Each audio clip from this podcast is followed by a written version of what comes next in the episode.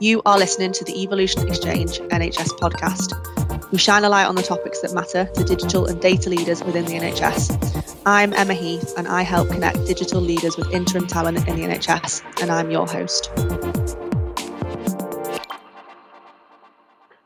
The views expressed by guests are their own and do not necessarily reflect the official position or policy of their organisation. All right, well, welcome everybody to today's podcast discussing the topic of mental health leaders in the NHS. Um, I'm really excited to be discussing this topic because I actually noticed today that May is actually Mental Health Awareness Month, so I think it's kind of really appropriate that we're discussing this topic. Um, I also noticed that the theme this year is loneliness, and I think some of the questions you guys have kind of sent over today are in relation to some of these topics. So really interested to hear your thoughts. Um, so what we'll do first is we'll just go into the intros. I'll start off with myself to kind of make you all feel at ease. Um, I know you all know me already, but I'm Emma and I work on the NHS team Evolution Recruitment. We're a Crown Commercial Service Framework supplier who deliver interim digital IT and tech talent into the NHS. Our purpose at Evolution is that we are committed to helping people and NHS organisations realise their potential. There are three parts to that. Firstly, our goal is to develop deep relationships with individuals, building trust to make doing business easier. Second to that, what we do is collaborate with NHS organisations, helping them build high performing digital teams and finally, how we do that is through curating and sharing insights into the ever evolving NHS and digital industry best practice, such as events like this podcast tonight. Um, so that's me. So, Jodie, you're first on my screen. So, unfortunately, I'm going to pick on you. So, if it's okay with you, just introduce yourself to the group, just, you know, a little bit more about your role and your background, if that's okay. Yeah, that's fine. So I'm Jodie. Um, I work at Sheffield Teaching Hospitals and I'm the operational manager in gastroenterology and hepatology. Um, so that covers sort of outpatients and inpatients. So um, I've been in this role for about two years now, but prior to that, um, sort of most of my working career has been in the NHS. I started off while I was at university working on sort of receptions, um, and then I've just progressed from there, mainly in outpatient departments, but I've also worked in the community and sort of A and E as well. So yeah. Thanks, Jodie. Um, Rob, will come round to you next. Hiya. Uh, yeah, so uh, my name's Rob Darcy, and uh, I work for Tees, Esk and Wear Valleys NHS Foundation Trust. I've been working for this trust uh, for my first job uh, in the NHS, uh, and it's um, the longest job I've had. I'm, I'm coming up nine years uh, in the role, and um, I'm the data center manager at the trust. And um, IT has always been my my trade, and um, I've always said it's a, an honour and a privilege to kind of leverage that that skill set within a healthcare setting. It certainly uh, gets me out of bed in the morning with regards to giving me some sort of real purpose to the work. Our trust um, covers a large swathe of the northeast of England offering um, clinical a range of clinical services right the way from uh, child and adolescent through to mental health services for older people, lots of community services, lots of inpatient services. We cover from around the uh, York and Selby region up to uh, North Durham. And uh, as I say, I mean, I, I, I work as a, a, team of six as the data center manager. And I'm just really uh, pleased to meet you all. And uh, thanks for asking us to come on. Emma. Thank you, Rob. And then last but not least, Liam. Hi, everyone. Uh, so my name's Liam Dodds. Um, I'm Programme Manager working for uh, Harrogate and District NHS Foundation Trust. Um, I've been there since uh, oof, August last year. Um, joined after a couple of weeks, got moved on to working on some COVID activity. So I hadn't actually been long into my role. Um, my background is that I'm a nurse. Um, so uh, I used to be a. I started off as an ICU nurse. Uh, it was my favourite job. It's all I ever wanted to do. Um, I did whilst I was there, um, and I'm not built for nursing anymore. So I moved sort of into to different fields from there. Perfect. Thank you very much, Liam. All right, we'll we'll move straight on to the questions now. So Jodie, I'll just come back round to you. Um, so I, what I'll do is I'll just read your question back to you, and then, like I said, if it's all right, if you could just give us a little bit of an insight into that, and then we'll come round and, and do the um, answers. So Jodie, your first question: was in an industry where mental health support has always been at a premium and an area that is often recognised widely as being limited, how can we better utilise digital technology to help mediate the process of self care in patients suffering with mental health?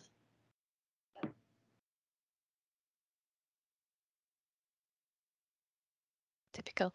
Um, yeah, so this question sort of derived from so um, we've obviously we we have services dedicated to mental health um, that provide that, but often you know it can be a struggle to get patients on that waiting list, or it can be quite long. Um, and through other services throughout the through our trust and other trusts, you often find that these patients are on your waiting list and do require that sort of additional support while managing the conditions they're seeing you for, but the mental health is also impacting the con that condition as well. Um, so sort of things that we're looking at at the minute um, within the trust is sort of developing a patient app um, which will allow us to communicate better with patients um, and sort of rolling that out in different ways that we can feed information to patients, but also for them to feed back with us. So quick response times without having to necessarily see them or book clinic appointments or have inpatient stays. Um, so it's just a different way of sort of remote monitoring. Um, so I'm just interested to find out if, you know, in, in your trust, if there's anything that you have in place or you have a different approach to supporting patients with mental health. Thank you, Jodie, for that um the, that background. Um, Rob, we'll come round to you first for your thoughts on that. Yeah, I mean, um, certainly as a as a point of reference, I think um, through the pandemic, our uh, IAP service has um, had some more kind of recent developments with new technology that's I think aligned um, some of the, I guess, sort of trends that we've had through the pandemic with video conferencing, with clinical platforms. Um, so that's a, a project that was kind of serendipitously um, in a pilot phase prior to the pandemic. But I think that's uh, a, a, service called Attend Anywhere, which has allowed within a, a clinical framework of governance uh, engagement with uh, people who, you know, for for whatever reason, in terms of um, either being kind of COVID anxious with regards to um, the, the, you know social distancing regulations uh, and, and, rules, or uh, possibly for for convenience of being able to en- engage with clinicians via this platform, which is you know very much virtuous in the same way as um, this this particular conversation right now. Um, so obviously uh, within a clinical framework offering something which um, is um, giving compliance but also giving convenience and giving um, all of the kind of flexibility that uh, clinic, clinicians may need themselves to work from home and also service users. I guess if they are finding themselves in um, you know less convenient kind of physical locations due to restrictions and, and those kinds of things. So i think um, obviously keeping up with the the trends of the you know the world through the pandemic with technologies in a clinical setting that really kind of um, complement those trends is is is a is a great thing that we've been onto uh, with that particular attend anywhere platform. Um, I do think apps in, in in many respects, you know, are are the way forward, and I know that um, you know uh, each each individual's sort of patient patient sort of um, care pathway will be unique and would would have different demands from what could be um, gained from any specific app. And I, I, guess that would need to be tailored to a particular service. Obviously, if you're developing something for, you know, people in the child and adolescent cohort, that might be something quite different to apps that you may need to be targeting towards. If indeed you, if, you, if, if, if indeed you do, you do target them to mental health services for older people, because obviously um, people's kind of um, IT skills and um, ability to leverage some of these technologies shouldn't be taken for granted. Uh, but you, you, know, I think um, some of the services that we, we we run in terms of care pathways that can be complementary to uh, specific, maybe community-based care pathways, such as the mindfulness service that we run, um, and um, sort of speaking from experience of using mindfulness and meditation apps myself, I think um, you know that's a, a great way of kind of supporting um, patients really in a in, in, a method which is sort of um, pull cons- consummation in terms of them being able to potentially uh, leverage you know resources in a way which is convenient and on, on their own schedule through apps like that and uh, either to you know signpost them towards um, the resources that they're consuming within the trust or or, or indeed complementary resources uh, that may be uh, you know complementing the care pathways that have been been recommended. Um, so yeah video conferencing and uh, and certainly app based things i think um, are, are are the way forward I think there's probably something um, with regards to the, the, the sorts of um, platforms where we can advertise these through um, smartphones and mobile device management platforms. That's probably quite quite new in terms of how you put them out into the world um, for patients to use. Um, and um, I think that's probably a, an area that you know can be developed uh, with some kind of unified thinking from the NHS at, at large uh, to complement a range of different services that the NHS offers, really. Thank you, Rob. Um, Liam, round to you. Thanks. Um, I think I think options are great, and I think that's what these things like these apps are doing for people is giving people other options, which is fantastic. I do think there's always going to be a place for more tactile services, though. Um, some people tech savvy um, uh, will will quite happily do what they do on an app, and you know the we can develop things where we, if you've ever had to interact with mental health service before, you know you keep your diary and so on, and it, when you go and see your clinician, you you you show them your diary or any poignant moments from that. That could be something that's quite easily um, input into an app, and then the clinician themselves can have flags set for different things, or the app themselves can signpost them to resources that might help them at that time. Um, but but as Rob sort of touched on, there'll be some people who won't be able to to interact with an app for maybe reasons to do with their health or just they they they haven't the experience of it. Um, I think you also have to contend with things like digital poverty, um, certain areas of deprivation. You know, they won't have a smartphone that's compatible. They won't have data, or they won't have the internet at home, so it, it just won't be a a um a, an option for them really. Um, I also think you know you look at you look at some industries and uh, analogs making a comeback. You know, vinyl sales are up and so on. So I think there's always going to be a demand from some people to have a, a real tactile experience with these things. But but sort of like I said at the start, options are great, aren't they? And if you've got the ability to engage with people in different ways, um, and free up resources so that you can direct some of those more resource heavy tactile experiences to the people who really need them um, and those who might not necessarily benefit from them as much can can um, uh, engage with other um, media. Thank you, Liam. I don't know if anybody else has any extra thoughts on on that that they'd like to discuss. Uh, just that the uh, cash value of uh, some of my vinyl collection seems to be going up, so I definitely uh, would uh, reiterate that point. Perfect.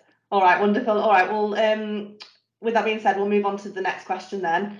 Um, so, Rob, we'll come round to your question next. So, your question was um, humans are inherently social animals who often naturally identify with groups. Given that a facet of good mental health is social connectedness and the challenges that are presented to this by hybrid working, what are some of the best ways you have found of keeping a team bonded on a social level? Yeah, so I mean, um, I, I think for uh, some kind of ulterior motive of uh, in, inquiry, uh, I think this has been a bit of a difficult nut to to crack. And as a manager, I'm kind of you know, I'm sat here kind of somewhat concerned that, like, in terms of the closeness that we have as a team, that that third dimension of connectedness um, is is is something we haven't been great at. I, I, I think it's fair to say that we've been really great at leveraging the the the, the homework and technologies, and we've we've really embraced it very well. But I guess as you were saying, Liam, like you you you don't really want to kind of like completely blow out of the water all of the traditional ways of um, of connecting. And that, I mean, there was one experience that I had where um, there was there was a colleague, um, and we met up to do um, some physical kit shifting um, at the data center. Uh, and it was the first time I'd seen my, my colleague from our team in in probably getting on for about two years through the pandemic, and uh, we did the, the bits and pieces of the of the lifting and shifting. Uh, we just kind of were about to say our goodbyes in the car park, and we just started having a conversation, which I noticed was it lasted about 15 minutes, and it was it was very different, really, to the sorts of conversation that we would typically have over over Teams. And I think that was probably due to the the nature of the different dynamic of actually being like in the in the same physical space as each other. Um, it is mental health awareness month, and and um, loneliness is is the theme. Um, and you know, speaking to the point of the the question in the first instance, you know, um, when we talk about humans kind of uh, being naturally quite sort of group based, and um, some of the definitions that I was researching on loneliness before the podcast uh, from a separate podcast was saying that loneliness is defined as the mismatch between the relationships you have and the relationships that you want. And I think in terms of actually, you know, f- scratching beneath the surface sometimes and actually finding out what other people's kind of common interests are for you to gravitate um, more to the people in your team that you may have things in common with.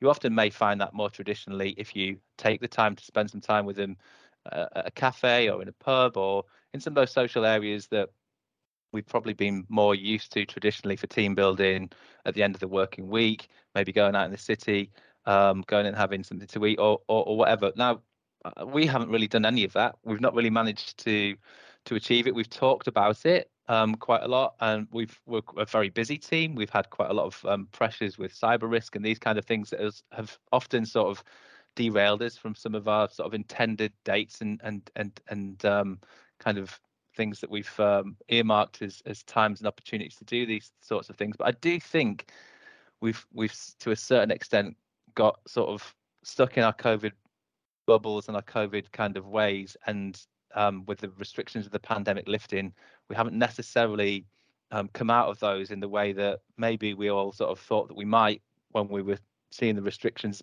being a hindrance. Um, I think our team in particular we've always been very respectful of social distancing. We've always been very kind of mindful of, oh well, if we you know if we do have this kind of meetup, is it possibly going to sort of um, bring you know uh, a problem to this person and their family because of the risk of COVID? So it, it, it has it's just been something of a there's always been a good excuse not to do it. I, I suppose is what I'm saying, and and um, I'm really keen to try to you know introduce um, some kind of something that's attractive enough for us to um, you know uh, not necessarily just kind of sit in a, a, a, meeting room and be on the clock with work um, talking about work stuff because we can do that and we can look to do that but i think we do that very effectively and very well through through teams really. It's just about trying to get that sort of that social bonding back and that connectedness um, it's it's been more difficult than I expected, really. And I just wondered, you know, what your what your experiences have been, and whether there's been any anything that's been a quick win with regards to something that everybody's gravit- gravitated to it. I wonder if we're, you know, a little bit more socially reluctant than your experiences, and and maybe you guys have, have have gone out and hung out in the pub, and it's all been great, but it's it's kind of not not really worked out that way for us. So I just wondered what your experiences have been, really. So my um, experience to yours, Rob's probably slightly different from a working from home point of view. Um, as as we're a bit more operational, sort of like we need that face to face contact with people.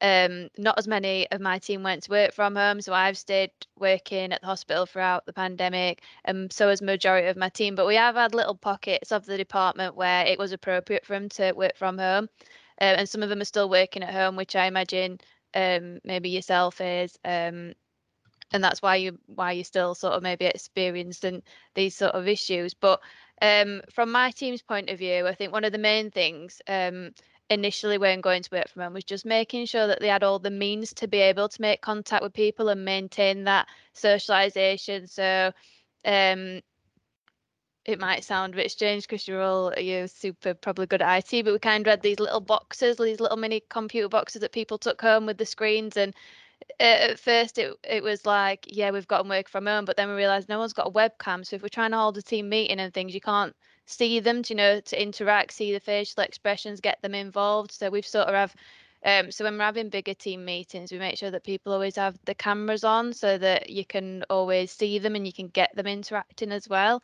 Um, so prior to the podcast, when I spoke to these teams who are still working at home, um, one of them mentioned just sort of little things that they do to sort of try and make themselves feel like they're still in the office. So it was it was the parts of you know just little bits of office chat like uh, what what did you do last night? How did whatever go? And it was those kind of things that they were missing. So they've done sort of other things such as you know have a group WhatsApp um, where they can sort of still interact like they're in the office. Um, you know, send the odd jokes and things like that. Um, but then sort of other services where the teams are a bit bigger and maybe a little group chat isn't appropriate they've they have had sort of like sort of timeout meetings where you know yeah they're also working from home but the meeting agenda is sort of focused on some sort of timeout whether it be they do some games or just some team building exercises and they've found that really useful. Um, but as I say, we've had we've had different sort of working from home experience to you. We do so I do a bit of like hybrid working from home. So I'll do a couple, probably do one day a week at home, but that's really just um, for my benefit. I tend to get a lot more done at, um, at home without the distractions. But I feel better sort of being in the workplace with my team and just being able to pop round and see someone ask a quick question. That's generally where you get sort of chatting about just the you know, arranging a night out, arranging something or things like that. And I think it's just that quick contact. Whereas when it's through Teams on on the telephone or something, you're sort of like making it sounds like a big effort, but you know, you're going out of your way to ring someone and it's whether they're willing to take that call about arranging some sort of, you know, socialization nights out kind of thing. But um I do I do understand, like I say, we haven't got that many people working from home still, but I do understand that keeping that sort of team morale and motivation and connectedness um, can be difficult when you're all remote working, I think.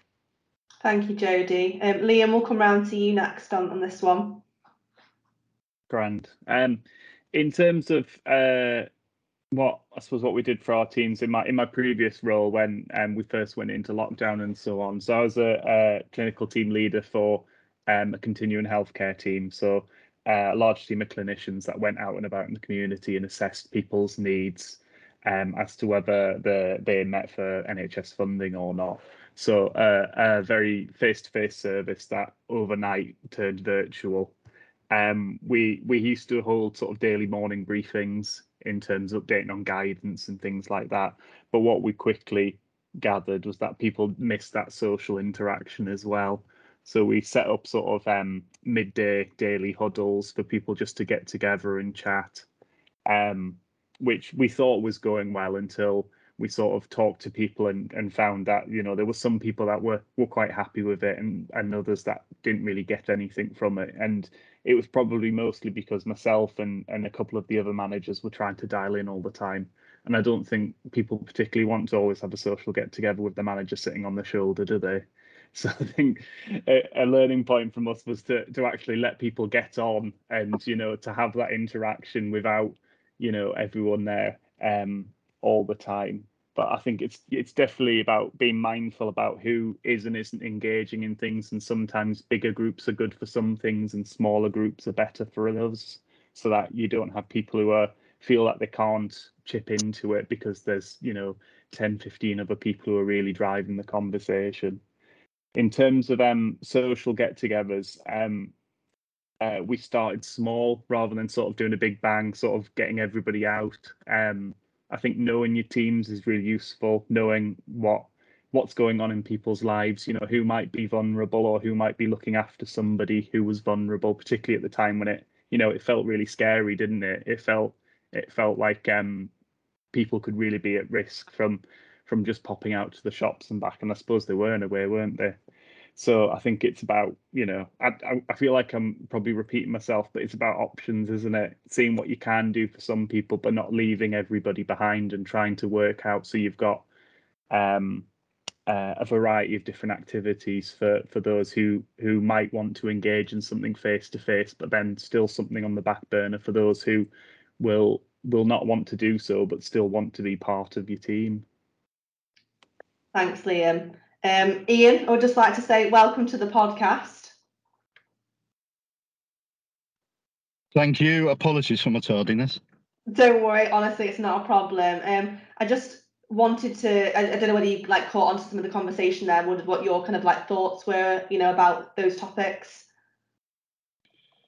so we're a non-clinical function. We're, we're not patient facing and we don't operate off a clinical site. We operate out of an office block. We're also quite we were quite early adopters of things like teams.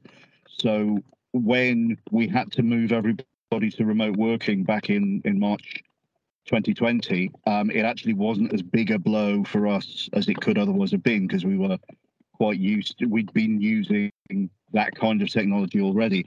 And I think that that might have made us a little cocky um, because because we'd solved the techno- technological problems of getting people re- working remotely, we kind of underestimated the social impact and the mental health impact. And what we discovered over the course of, of, of, lockdown is that the things that everybody miss, and, and everybody's touched on this so far, is what they call the water cooler conversations. The um, the the impromptu interactions that people have in the kitchen or things you overhear from one desk to another. And there doesn't seem to be an easy way in a remote working environment to recreate that kind of spontaneous communication. The other thing that we've found is, um, and and again, I, I think Jodie touched on this. Uh, some people took to remote working like ducks to water, and others others very much did not. Not everyone has got the space in their home to set up a separate work environment, and that creates a whole bunch of problems around work-life balance and um, not so much working from home as living in work. And, and we were finding that that's a significant problem. People unable to switch off at the end of the day. The the boundary activity that commuting is, that that lets you turn off the bit of your brain that does work, that wasn't there anymore.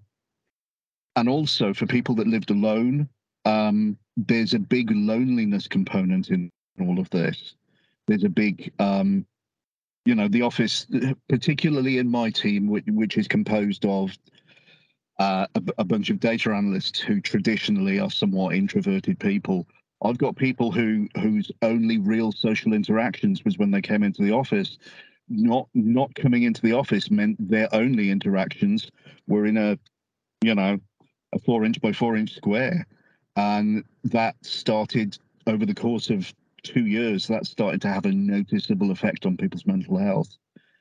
And I think solutions to that we're still re- we're still wrestling with. Um, our office is still restricted in terms of what we can do in it. Um, it's only now that we're looking at stepping down some of the restrictions. So there are people who've been in the business that for, for two years that I've never met face to face, and that that's a big problem. Yeah.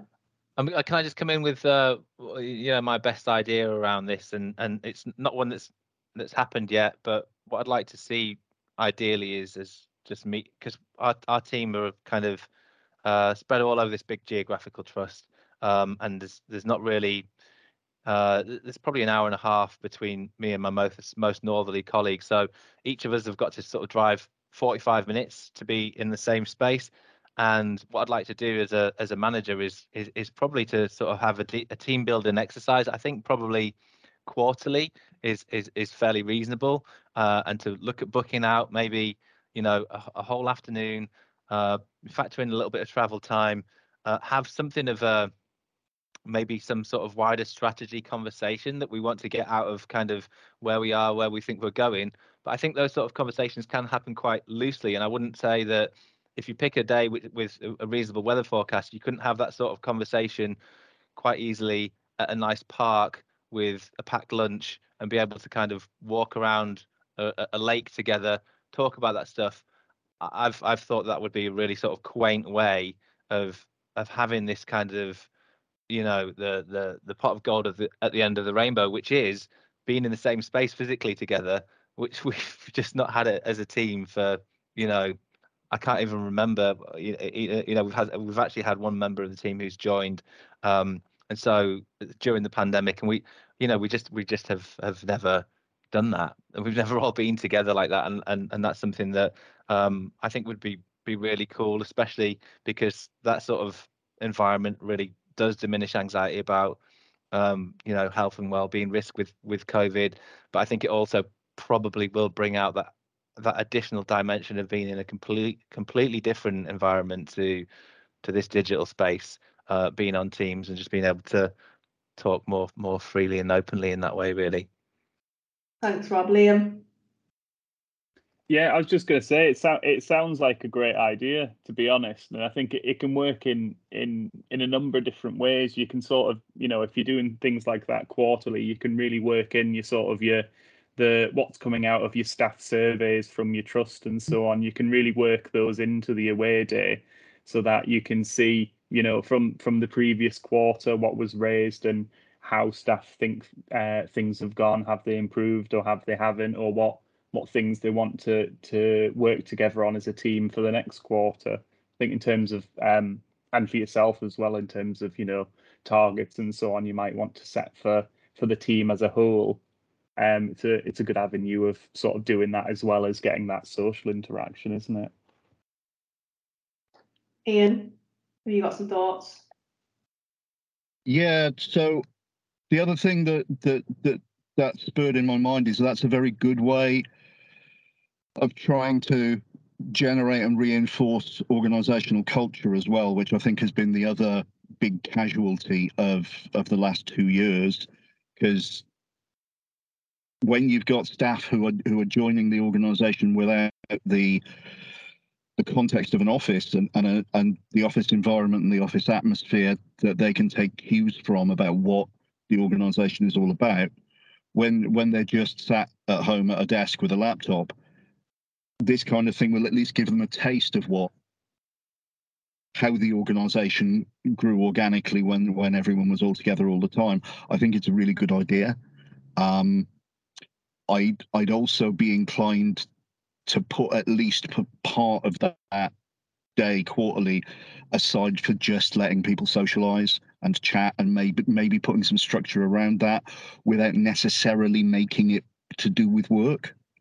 Yeah, indeed, and I, I, I do just really think that in terms of getting the most out of your your workers, as I touched upon with loneliness and the sort of definition of that from Mental Health and Awareness Week, and it's the kind of when you when you look at the sort of if you're feeling lonely because the disconnect between the person you are and the person you want to be is that let's say you, you know you just don't know enough Middlesbrough Football Club fans, and you really want to know more Middlesbrough Football Club fans, and then you have this uh, hang time in the park with with a colleague and you've never had the chance to find out that they're a Middlesbrough Football Club, club fan, and then suddenly you feel less lonely because you've had that ability to find some shared interest and common ground, and then and then as a byproduct of that, you're working as a better team because you actually you feel like you're connected more with your colleagues, and I just think there's so much of that that we've, we are losing and we've lost because we're not we, we we're just we're also busy and we're we're not factoring in that kind of like soft skills approach of kind of deeper connectedness and um it's it's kind of sometimes a bit hard to justify.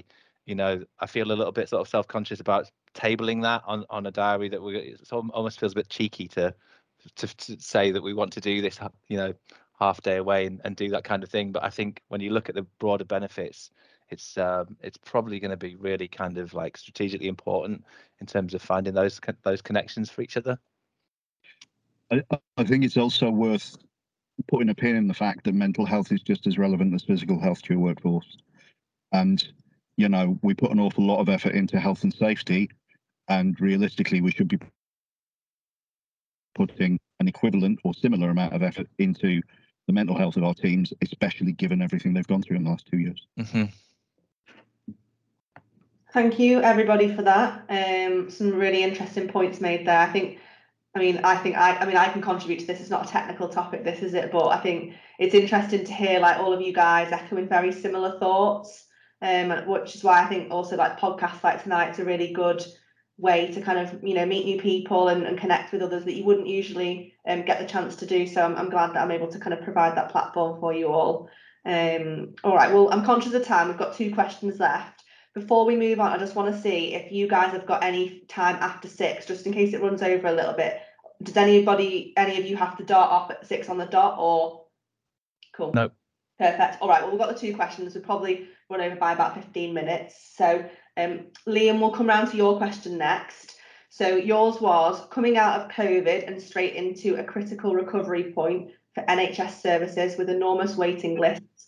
What techniques are you deploying to keep your workforce healthy, empowered, and performing to their best? From a clinical point of view, I see programs such as the professional nurse advocate training, but there appears to be a gap from our non clinical counterparts. Yeah, yeah. So, so like I say, I'm I'm a nurse. I'm a nurse at heart. My my five year old um, says I'm a computer nurse, but I still feel like a nurse, even if I might not be doing it all the time.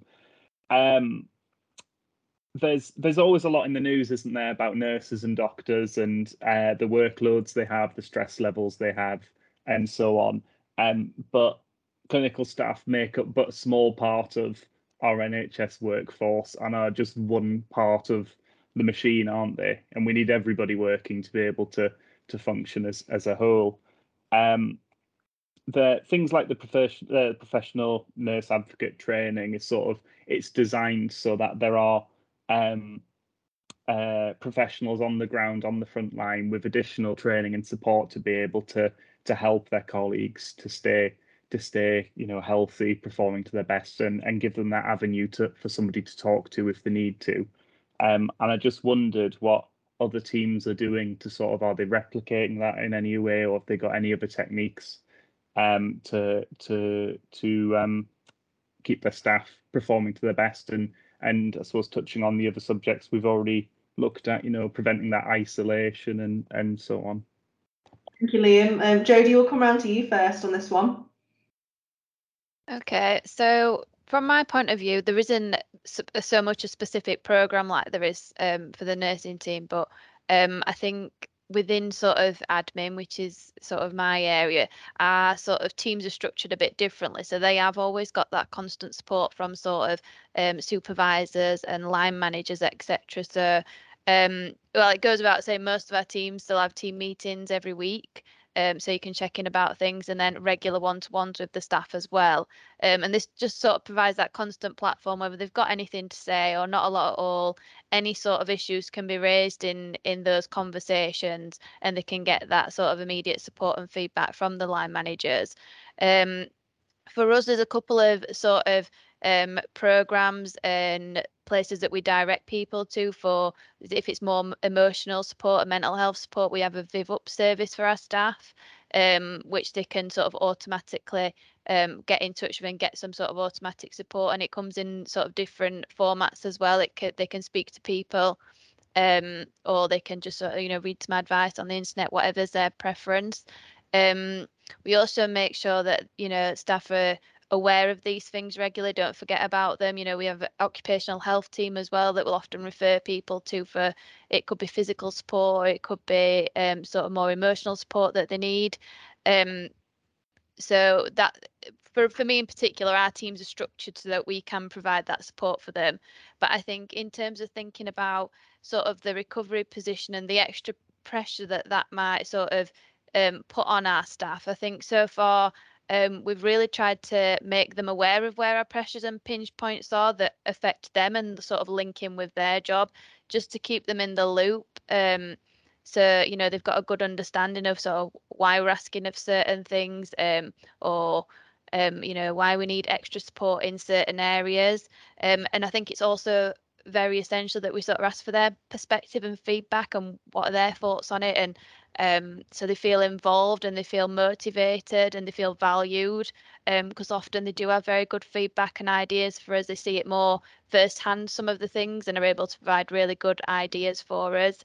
Um, so yeah and i think the other thing is just um, we touched on it a bit before about sort of organizational values. I think it's just um, sort of ensuring that um, our teams and individuals are still well aware of them and how they impact on them because those are particularly so i think our values are designed to ensure that people have got that support from each other.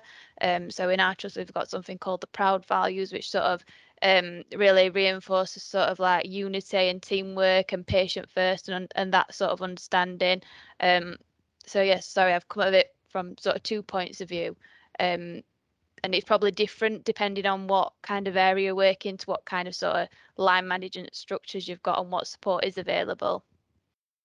Thank you, Jodie. Uh, Rob, we'll come around to you next. Uh, thanks. Yeah. Um, well, you know, I'm I'm really privileged to sort of work for a, a, a mental health uh, trust, which um, I think in, in many ways has kind of been maybe at the sort of bleeding edge of um, of, of, support services to a certain extent, and um, that's probably necessary because it's it's an incredibly stressful job. You know, my wife um, was a community psychiatric nurse, and um, uh, I know I know how heavy clinical caseloads are, and um, the you know the the the the trust treats its corporate and its clinical staff very similarly uh, in terms of the services that it can can offer, um, and indeed some of its patients. I mean, um, we have we we do have a, a, a, mindfulness service which is actually kind of um, delivered through or signposted through an employee support service, and be it corporate or be it um, service users or, or, or be it clinicians, um, any of the, any of us can use the the mindfulness service, um, and um, it's uh, essentially an eight week course that um, that people can use. Uh, it used to be 12 week. It used to be principally um, located at a, a specific um, center or, or, or uh, you could essentially the service runs from different localities so you, you might stay in a particular north yorkshire locality go to a particular spot every week um, and um, be taken through um, a mindfulness course which is really designed to um, help manage stress stress and help to build resilience into the workforce as well as um, you know, uh, as I say, um, service users as well. Um, so that's something that having traveled a little and been in, in, into sort of Southeast Asia and um, places where this is culturally kind of normative, I was always quite interested in that sort of thing. And I've, I've done that course myself and found it very useful. Um, and I've um, encouraged some of our staff to do it. It's a bit weird, really, that um, something which um, has almost been sort of pitched as almost a digital detox in the first instance, where we were maybe uh, running those services from those um, small kind of community hubs, be it in a church hall or or, or somewhere like that. And now it's kind of been the, the services are being delivered through Teams, which seems like something of a, a mismatch and something of a contradiction. Um, I think you you need, really need to make sure you, your notifications are out of focus if that's if that's something you're going for. Um, and uh, I've got colleagues who who have done it that way, and that seems to run very well. Um, but um, yeah, as I say, the trust the trust uh, as as a whole does offer an employee support service um, which can signpost you towards um, counselling and kind of psychological support and the, and these kind of things. Accessing a number of different um, self-help tools, very impartial, um, and um, you know, kind of confidentiality is really important in that space. And you know, that's ob- obviously sometimes where you might signpost people um, if they're at that sort of crisis point. But I think to to put measures in place to uh, really try to keep the workforce healthy.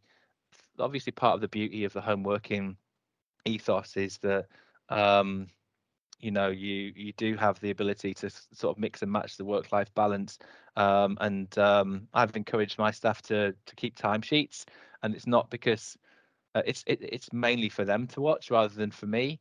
Um, and it's very easy to get into this lapse of oh you know just one more thing. It's so convenient for me to kind of like you know not go and do X Y Z job out there or sit and play with the children. I'm I'm just gonna you know keep going and do this that or the other.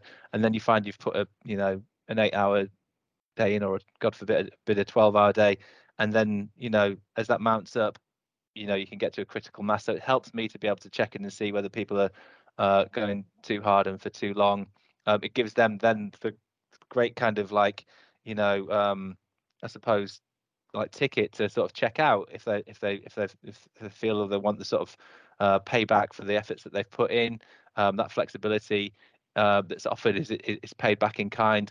And I do always encourage as well, you know, whether it's people wanting a longer lunch or an earlier finish, to do their social things but even if it's within the the realm of um, being on the clock and, and and doing work for for myself i've often felt that problem solving um, can be very difficult when you when you're this close to it. And just giving that flexibility and that allowance to say you know uh, go for a run if you're up for doing a run or just go for a walk or just just step away. And you know even if you're within work time find finding the thoughts that arise and the perspective that you get on a particular problem or situation with work with the distance of being alone and one with your thoughts and just kind of away from the desk and going and doing it, it, it's amazing what solutions I've found when I've been out going for a run for work problems as opposed to just being sat here in front of the desk. As as Jodie says as well, though, you know, um, those traditional methods, the appraisals and the one-to-ones and those kind of things, I think being diligent about those as managers and, and using it as a, a listening exercise and and actually kind of also a vector for um, check-in to connect to uh, allow those meetings to breathe a little around the the notions of hey how are you? How's it going? You know what's going on with you? Uh, as well as what's going on with the job. And um, to to recognize that as a valuable thing as a manager i think is really important for for staff to to make them feel like they matter. Do you know what i'm saying? Thanks for that rob. Ian i could see you putting your thumbs up to a few points made there. What what do you think? Yeah, um, there, there's a couple of points that I'd like to pick up on there. First of all, absolutely agree with what what Rob's just said. Um, there was a situation with one of my direct reports where you had two working parents of two small children trying to manage childcare when the schools were shut down and do their jobs from home with only one desk space. And I I I watched someone's mental health deteriorate in real time with with that happening and the last thing that they needed was for me to be an awkward manager at that point and say why are you not doing your 9 till 5 so you you know you've got to be you've got to be as flexible as it is practical to be and you've got to be as supportive as it is practical to be. And you've got to remember that a broken member of staff is no use to you.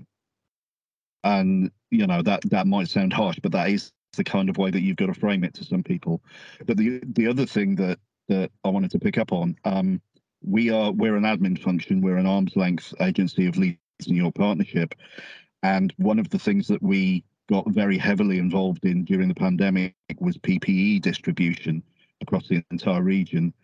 And that was one of the most stressful things i've ever done.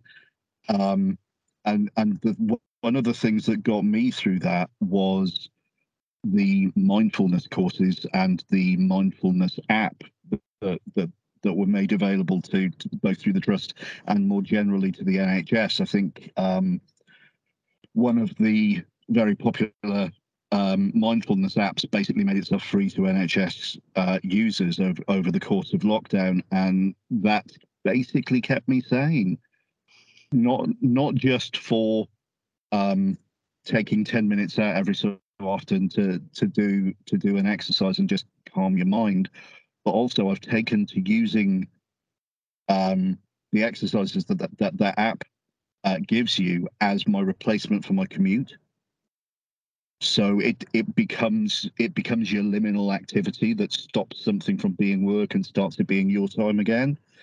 But I, I would absolutely agree with what Robert said about the value of all of all of the mindfulness stuff that that is culturally embedded in some other cultures, but which has always seemed a little bit um, soft in terms of its application over here. Its value has really been proven over the last couple of years. Thanks, Ian. Rob? I, I, I don't know whether Liam wants to come in here, but just to quickly interject that um, what I sometimes find really difficult is just going and sitting down with the family straight after a stressful day at work because I find that my mind is so wrapped up in that that I find it hard to get words out of normal conversation with like a you know an, an eight year old and, and and a six year old uh, because I'm I'm so fully in work mode now. I tend to do one of my practices before I start work, and I've and, and I've tried to set myself a, a, little bit of a challenge of maybe just having a two or three minute practice after work in that decompression zone that you're talking about. Um, I'm, it's really in- interesting and cool that you say that you're doing that, Ian, and it's spurring me on to try and get that on the other side of the day. Often the reason I don't do it is because my missus is saying, your tea's going cold. It's on the table right now. and I'm rushing in there going, oh, I'm sorry. I'm sorry. It's, uh, I'm late and I'm delaying it again. Uh, but, but I think if I did have that two or three minutes, I'd probably just have the sort of the change of gear and the bandwidth to, to start having those normal conversations instead of thinking about work stuff. I I really value the time that I take to because you, you kind of put a different head on for home that you do for work. And if you take your work head into your home environment, um, it, it can cause all kinds of problems. So it, it, it's a really valuable exercise to just remind yourself to let go of all of the work stress. It, it will still be there tomorrow. It's not going to magically disappear overnight. And you can pick it up again tomorrow. But the time, and it becomes so important when you're working from home, the time that's yours is sacrosanct. It has to be. Because if it isn't, then work will infiltrate every single part of your life. And before you know it, you will be doing those 12, 14 hour days. Thanks, Ian. Liam? No, I think that was all really useful. Thank you. I think in particular, um, I think what's resonated with me is about that sort of that time before and after work. You know, I'm I'm I'm I used to drive quite a lot for um for work. I'm I'm sitting here looking at Ian and his what looks like a convertible with bucket seats, and I'm sure he used to enjoy his commute as well. Um, but that used to be my time. That used to be my time before work or after work. You know, I'd be I'd be thinking about what I wanted to do at the the weekend or whatever, or I'd be decompressing at the end of the day and planning my my strategy for the following day and it all sort of bleeds into one now, doesn't it? I, yeah. You know, I'm I'm really lucky that I've got my own space at home to to work and then shut the door and try and forget about it. But a lot of people have a laptop on, you know, their living room table or their their their um their their kitchen table or whatever, and and it's always there, isn't it? It's always there looking at you. So it must be really hard to to decide that work's over when you know you've got got all of that um waiting for you. Thanks, Liam. Jodie? Uh, no, I just want to touch on that also. I, am someone, so I still have my commute, and I, and I, until you, until you've all just said it out loud, I, I really do like my commute, and particularly after work, um, when you've had not necessarily stressful, but sometimes the things you do can just mentally sort of drain you in a way, and um, and it sounds well, it might not sound sad to everyone, but I um often I'll get in my car and I'll put something on where it's just people talking, so like Radio 4 or something like that, and I do that all the time. And it's not necessary I'm not always listening to it, but it's always a completely different conversation to what I've just had, whether it be I don't know what they have, they have you know all sorts of things on there, and it could be about gardening, it could be some sort of soap opera thing, but and sometimes I won't even listen. I'll just be with my own thoughts. But I think that it's and it's about for about half an hour, and that really does just like um, Ian said, change it from work mode to home mode. Um, and it's not a problem until someone else gets in my car and they're like, "Why are you listening to this?" And I'm like, oh, "Well, it's just I'll turn it over now." But and no one quite understands. But it's just that that sort of changing mindset. I think it does really help.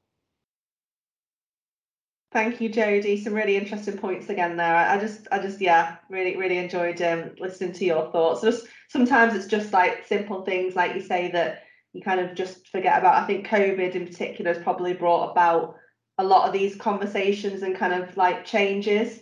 Um, two years of our lives just completely vanished, but hopefully now onto kind of new ways of new ways of working and, and moving forward. So thanks for that, everybody. Um, so finally, we'll come on to the very last question. Um, so Ian, this is yours. So what I'll do, um, just for the purposes of yourself, um, I'll read your question back to you, just to ask you to give a bit of an insight to it, if that's okay. Then we'll go around with the answers. Um, so Ian, your question was, in light of the enforced move to remote working, many non-frontline staff have had to become used to remote working and communicating through video conferencing. While it has kept people going, as well, it has well documented knock-on effects on team morale, spontaneous conversation, silent working, and broader issues such as loneliness and work-life separation.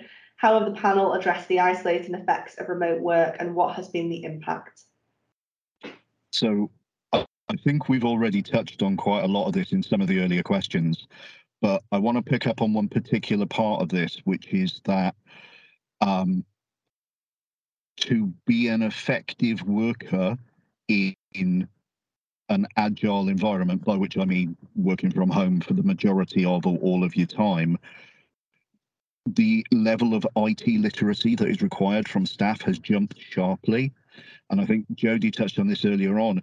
People didn't have webcams, people didn't have uh, second monitors, they didn't have all of this stuff that we take for granted in an office environment.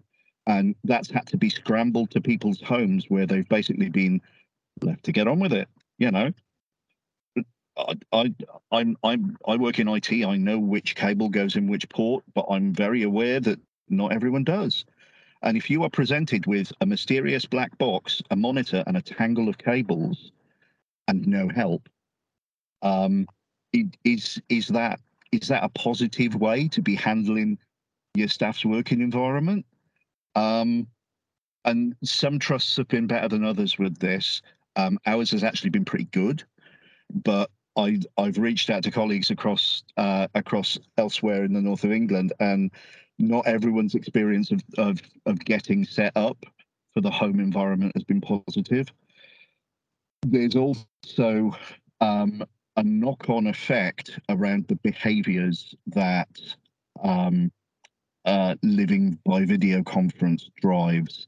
And I'd be interested to know whether or not the rest of the panel have have got policies in place that limit meeting length or that that lock 10 minutes off the end of their meetings so that you don't run from video conference to video conference to video conference all the way through your day.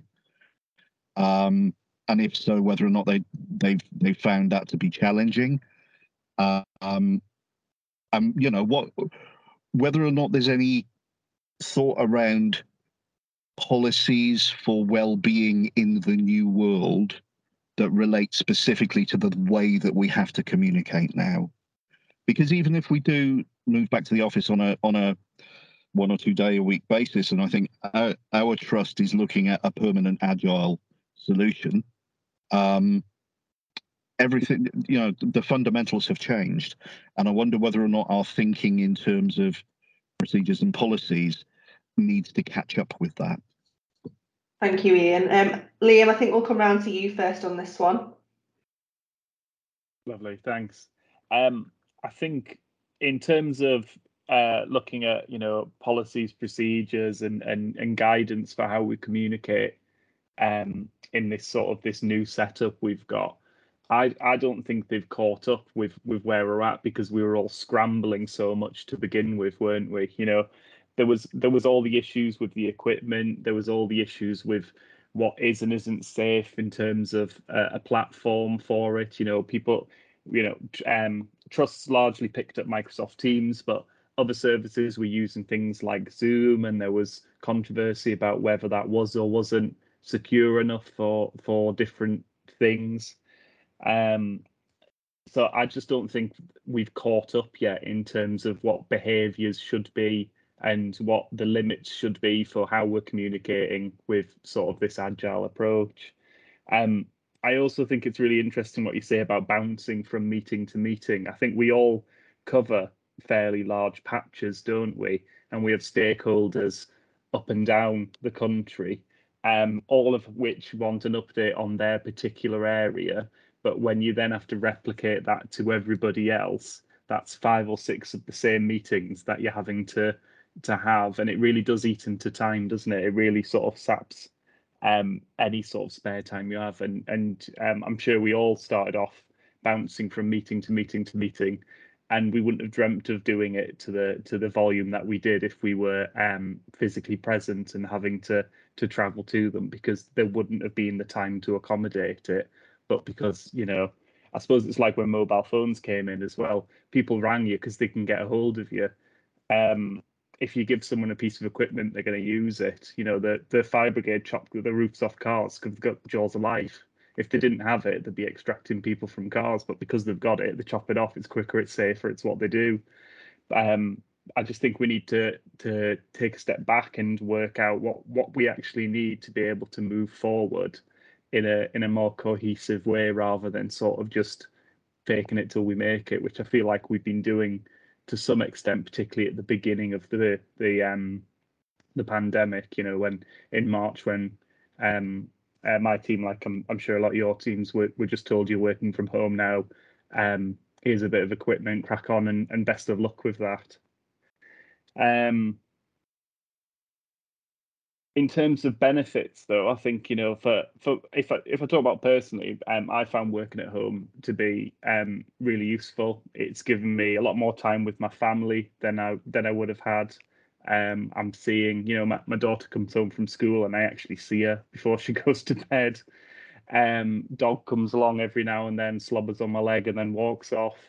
Um so i think things like that can be really really useful you know for, for your mental health to to feel like you're connected to your family.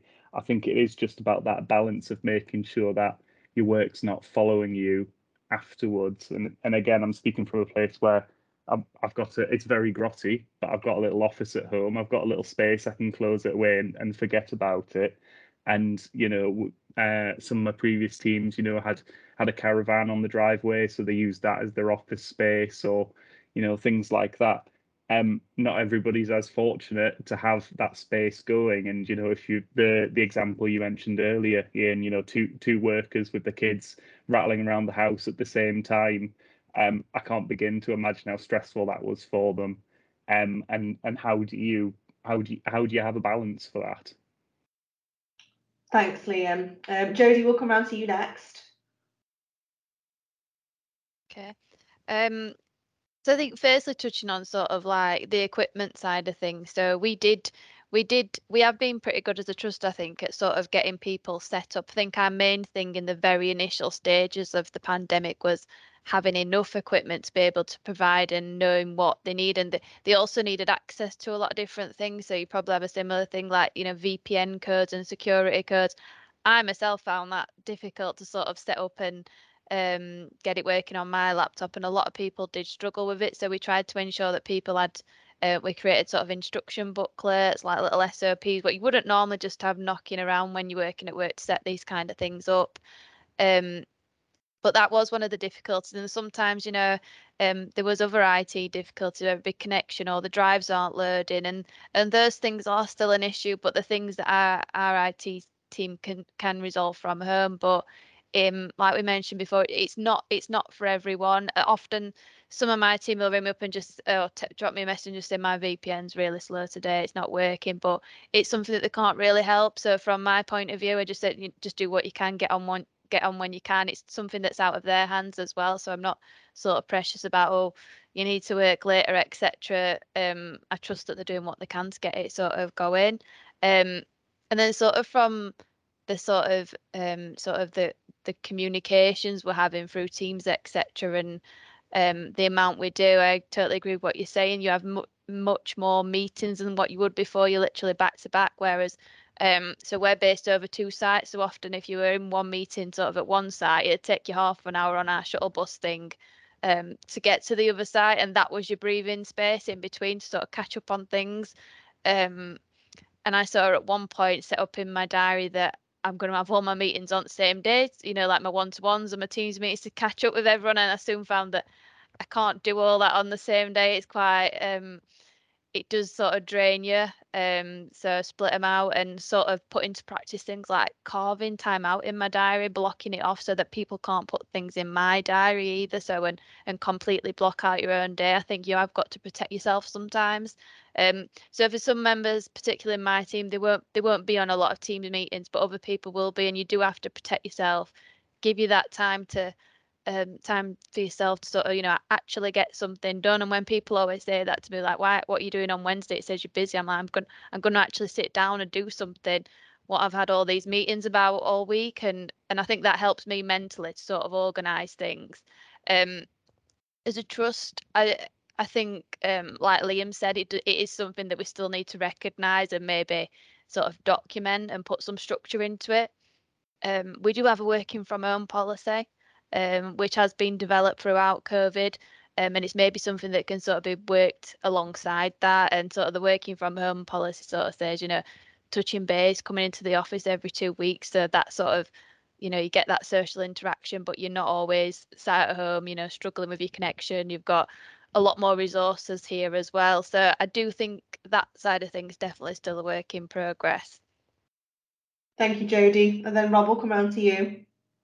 There's a, there's a lot to unpack here, and I know we've been going for a, a fair amount of time, so I hope the podcast listeners um, don't mind it, it's stretching out. Maybe there might be, need to be an edit, but there is a there is a lot to unpack, and I think um, there's there's some feedback that I've got for this podcast from the um, information of we, we're now called digital and data, but uh, but our, our, our, department that I work for has got a, a staff forum.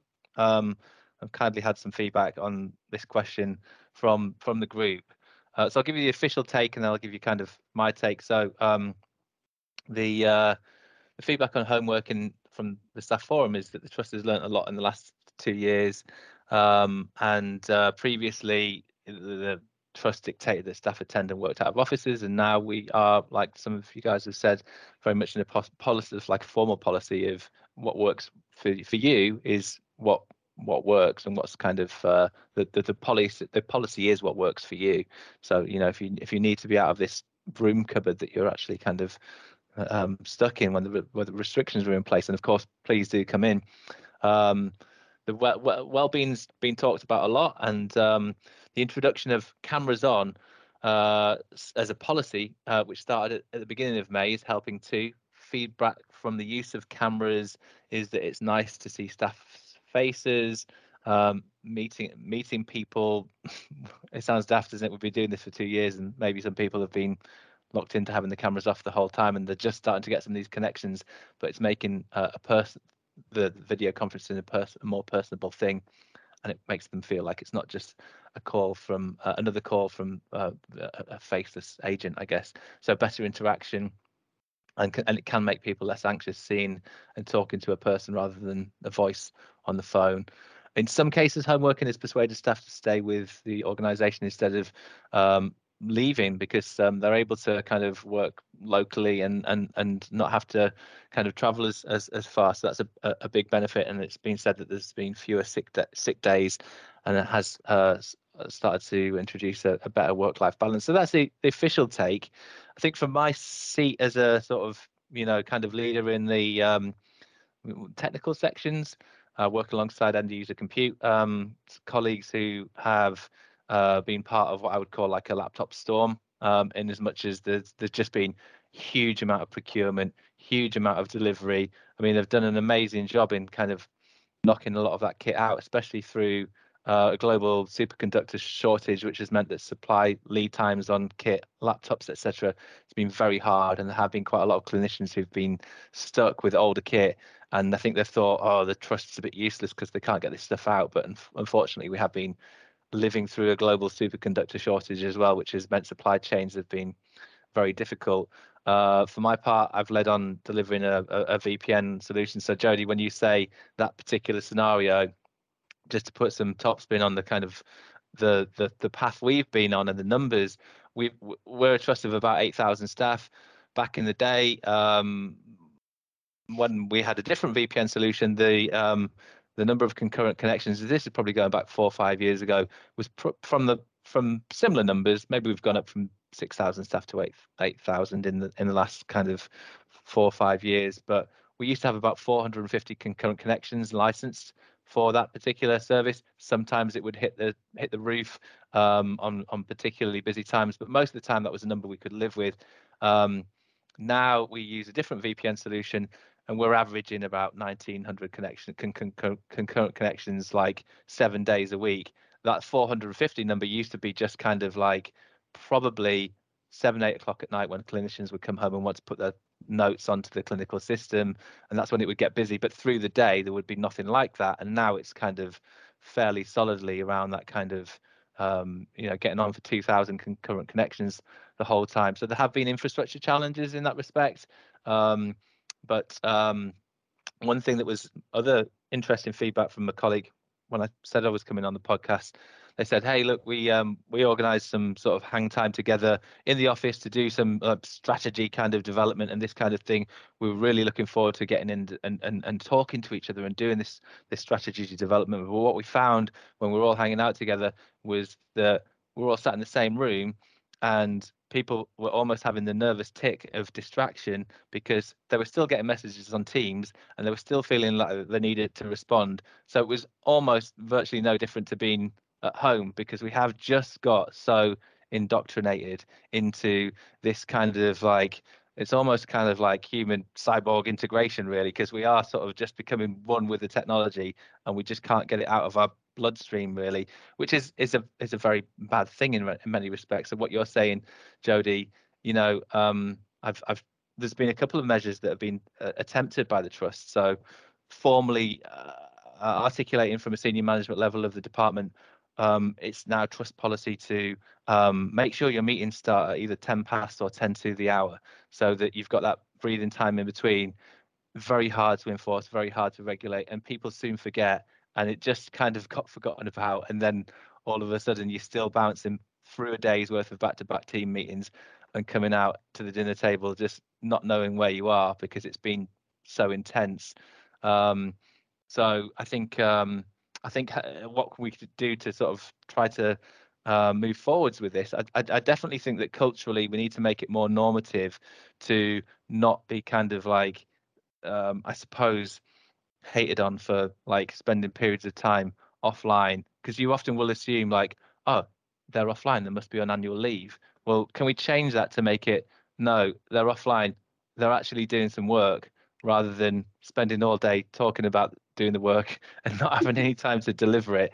Um, so, uh, you know, I cer- certainly need to to get better at that myself, and I would certainly encourage that of my staff because the cold call sort of just um, you know ad hoc requests that come through constantly mean that you just your attention is getting so fractured and it's just getting so fragmented that the ability to actually concentrate on one piece of work for more than 10 minutes is often just like it's it, it it's it's unusual. Um, so um, I suppose you know reflecting on working from home myself, some of the more minor challenges I've had is has just been the odd occasion where the kids have been fighting or they can't get the net, the Netflix or, or, or whatever, and sometimes you have to go and solve that that problem as well. I will say as well, um, you know, for all of the sections that we've, got, one of the, the departments that's suffered the most, and I want to give a shout out to the service desk because I used to work on service desks for a long time, and I know that they are kind of the heart and soul of like a, a, a, you know a department and a service and and you know kind of in terms of delivering technology um, that we all lean upon so much that um, those guys who you know spend so long talking to people who are who are stuck that can be you know a very very challenging um, job to do. And it really does require good you know customer service and good uh, business knowledge to be able to do that well. That's been very compromised with with doing that via Teams and this this homework working ethos. What you don't get is the ability to sit around a big desk with 12 to 15 people who've got various degrees of experience and business knowledge there, and and you're all kind of living and breathing the sort of patterns of the heart of the organization's technology. And if you're seeing something that's kind of different, you can say, oh, I'm getting a bit of a sense here that this might be a problem in this area for this particular system. Is this what you're seeing? Yeah, I think that does look dodgy. I think we should call Dave. You know, those those conversations can't happen in that way through through Teams.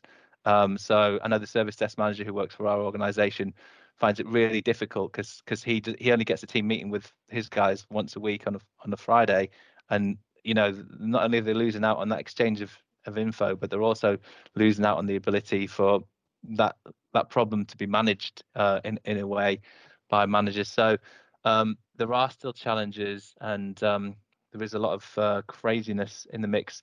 I think the final closing comment for myself, though, on, on this on this question really is just that when we have our team huddles, we de- we definitely sort of try to um, allow like if there are natural kind of um, sort of segues towards um, those those moments where um, it's not just about what you did yesterday, what you're doing today, and what issues there are, but you know, talking time about taking time to talk to each other about um, personal experiences, like a, a lot of it where we've gone off on tangents that have been really kind of, I think, um, good for mental health have been where we've talked about how um, people have had experiences with the vaccines themselves, what their reactions have been, how they've had experiences with getting COVID themselves, you know, talking about the, the statistics of, of, you know, where the numbers are going up and going down, or indeed even with the, the war in Ukraine, where we've got all a lot of this crazy stuff that's going on and just having the bandwidth to just actually say, you know, how, how you guys feeling about this? How you guys processing it? Um, it's important stuff. And I think having the, the bandwidth there to actually kind of bring that to the table and just have first 10 minutes of the of, of the conversation just the ability to table that and to check in on that does make you a bit stronger as a unit really and and um, as we continue to navigate all this stuff i think that's always something that i'll try to make time for for people if that makes sense Thank you, Rob. Whilst I would absolutely love to hear everybody's thoughts on kind of you know the discussion so far, um, I think conscious of you guys, your guys' times run over a little bit, so um, I think we'll cut that there. Just like to say an absolute massive thank you to all of you for getting involved. Um, it's clear to see how kind of passionate you all are about this topic. Whether or not we come back for round two, who knows? Um, we'll see. But I'd just like to say thank you for everybody for, for getting involved.